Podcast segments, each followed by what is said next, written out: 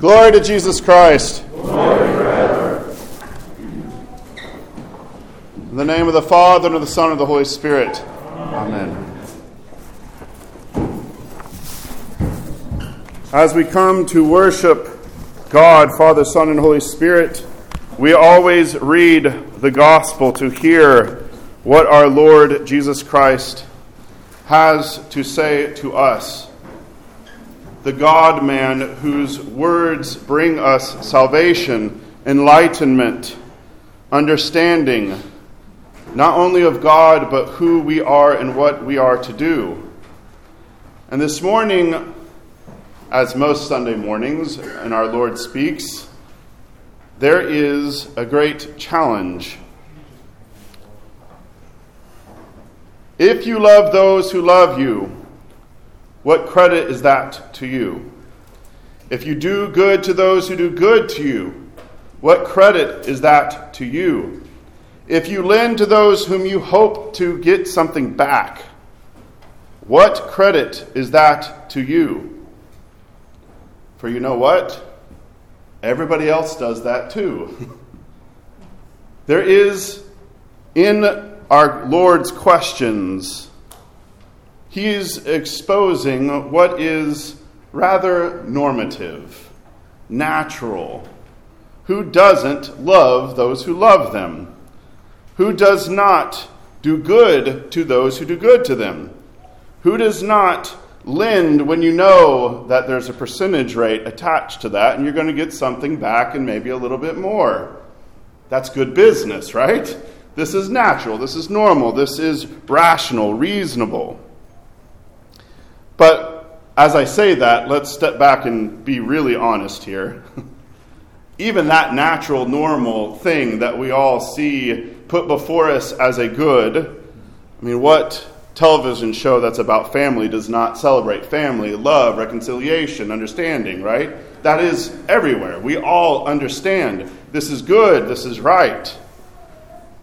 But to love those who love you is pretty hard. To do good to those who do good to you actually is kind of hard. To lend and hoping to receive back, there's actually, it's, it's actually kind of a little bit hard. But our Lord takes it a step further. He tells his disciples, Love your enemies, do good, and lend hoping for nothing in return. I've always, when I have heard this from our Lord, I've always heard, love your enemies, comma, like break. Do good, comma, break. And lend, hoping for nothing in return. And talking with somebody this past week, uh, he brought to my attention, he's saying, love your enemies, do good to your enemies, and I got that. Lend to your enemies, hoping for nothing in return. The Lord has taken what we all can agree natural, normative, reasonable, and He has taken it to a place that isn't really reasonable. You're not going to put uh, a bet on this loving your enemies, doing good, lending, hoping for nothing in return. That's kind of the opposite of good business. Loving, doing good, and lending to our enemies. This is, as our Lord says, this is the path.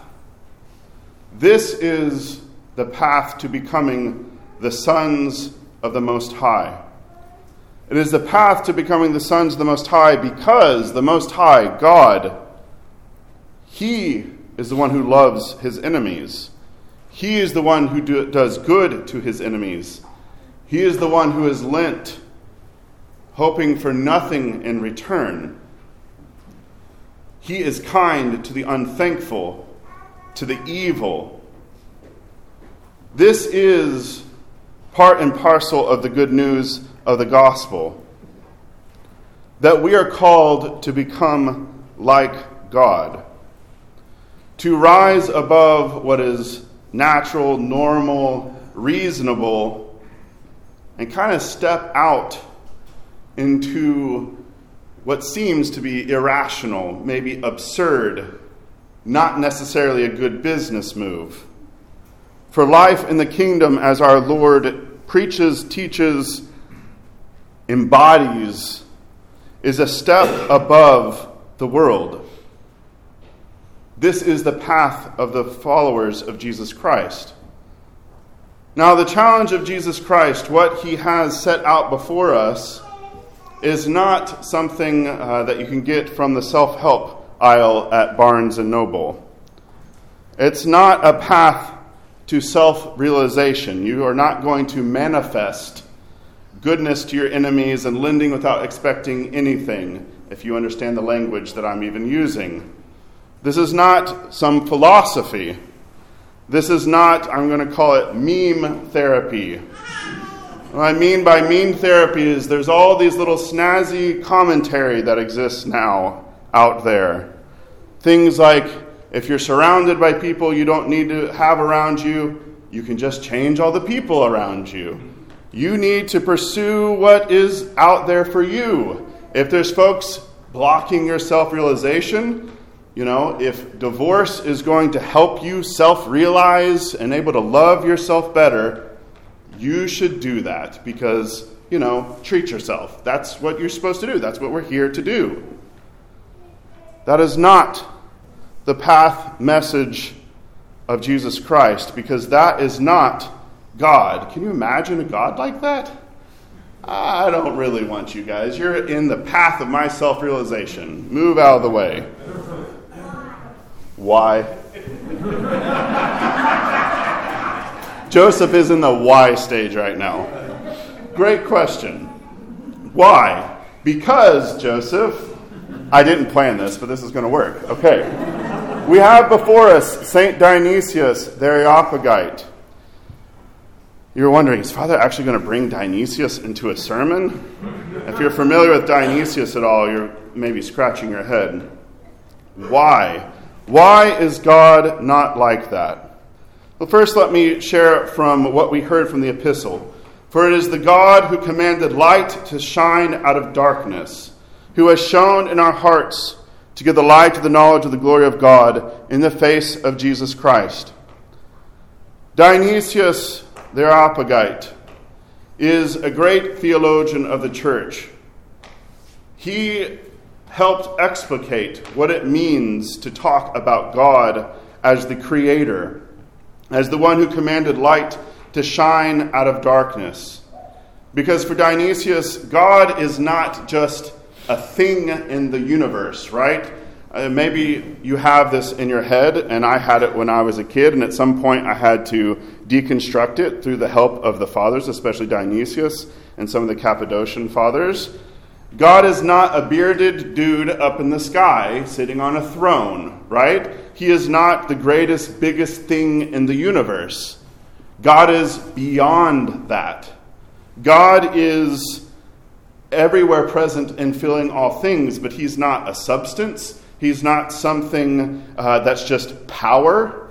He is love. He is beyond existence. You think of everything that exists, being, everything that we can touch, everything we can understand. And God exists beyond that. God created everything, brought light into the darkness because of love. Because God Himself, as we see in the face of Jesus Christ, loves His enemies, does good to those who do not and he lends, he gives everything, existence itself, to us. And we bear the weight of that responsibility of freedom. That he's going to love us, he's going to do good, as the gospel also tells us, as our Lord tells us. He makes rain to fall on the good and the evil. And the entire reason for our existence especially as we see in why Jesus Christ came to be among us, to teach us. It teaches us, especially not only in his words, where we encounter God himself in his words, but in his very body, in his life, in his life giving death, his resurrection, his ascension, and sitting at the right hand of God the Father, so that he could send the Holy Spirit to make us sons and daughters of the Most High. We are to become like God. That is why we exist. Unfortunately, because of our freedom, because of all those around us and their freedom, we exist like the apostles. We exist like Jesus Christ in following him. That we will be misunderstood, that we will have enemies by the sheer fact of following Jesus Christ, that there will be those who might do evil to us, and there are those that we are going to have the opportunity to give, to lend, and to expect absolutely nothing back. And the only way that we can do this to get beyond what is normal, what is natural, what is reasonable, is because of the power of the Holy Spirit. It is because, as the apostles, as Paul and his, his letter to the Corinthians that we read this morning, that we, like the apostles, carry about in the body, our bodies, the dying of the Lord Jesus, that the life of Jesus also may be manifested in our body. For we who live are always delivered to death for Jesus' sake, that the life of Jesus also may be manifested in our mortal flesh. The life of Jesus Christ that we are to live is not the one of self realization, unless you define self realization in a completely different way than what is floating out there. The self realization of a Christian is the realization of being a child of God, made in the image and likeness of God, but specifically the image and likeness of our Lord crucified. That we carry about in our bodies. Paul is adamant, he repeats this multiple times. In our body, that the life of Jesus is manifested in our body, that we are delivered to death, that we can manifest in our mortal flesh. What could we offer but everything? To love our enemies, even though everything within us screams for justice, for them to get their comeuppance, to, good, to do good with our bodies, not just our minds, like I'm going to send good, nice thoughts, but like actually doing good. And then maybe where our Lord kind of really puts it before us to give of our money or of our things, knowing that it is now sacrificed and we are not going to receive anything back from that sacrifice. This is death working in us, as Paul says. But it is life in you if we are to be like God, to be like the sons of the Most High, each and every one of us takes up our cross. We carry about in our body the dying of the Lord Jesus for the sake of those around us. The death working in us, as the death worked in our Lord, was for the life of the world. We cannot do this apostolic ministry this death working within us without God becoming everything for us. This is what faith in Jesus means. This is what faith in God means. That we, despite everything that's before us the cross, the slander, the betrayal, the rejection believe in a God who brings life, who resurrects for the wisdom of the world, might is right. Get ahead, protect yourself at all costs. The desires of our flesh tell us to preserve ourselves, to meet our own desires. And when we look at what it is to follow Jesus Christ, we realize how absurd, how scary, how much it is to follow our Lord. There is an image that Dionysius, St. Dionysius, uses as he talks about the illuminating, sanctifying, deifying sacraments of the church. And as he speaks about one who comes to become a catechumen, is brought before, for him, he's talking about a bishop here, or a priest for us. He talks about those who are desiring and following Jesus and want to follow him within the life of the church. He says, The one who comes forward is fired by love of transcendent reality and longs for a sacred share of it. They first come to be initiated into the church. And as the prayers of the catechumenate are prayed over this inquirer, this one seeking the transcendent, God Himself. He comes before the priest filled with the love of God, and he repudiates his ungodliness, his lack of knowledge of the truly beautiful, the absence within himself of a God possessed life.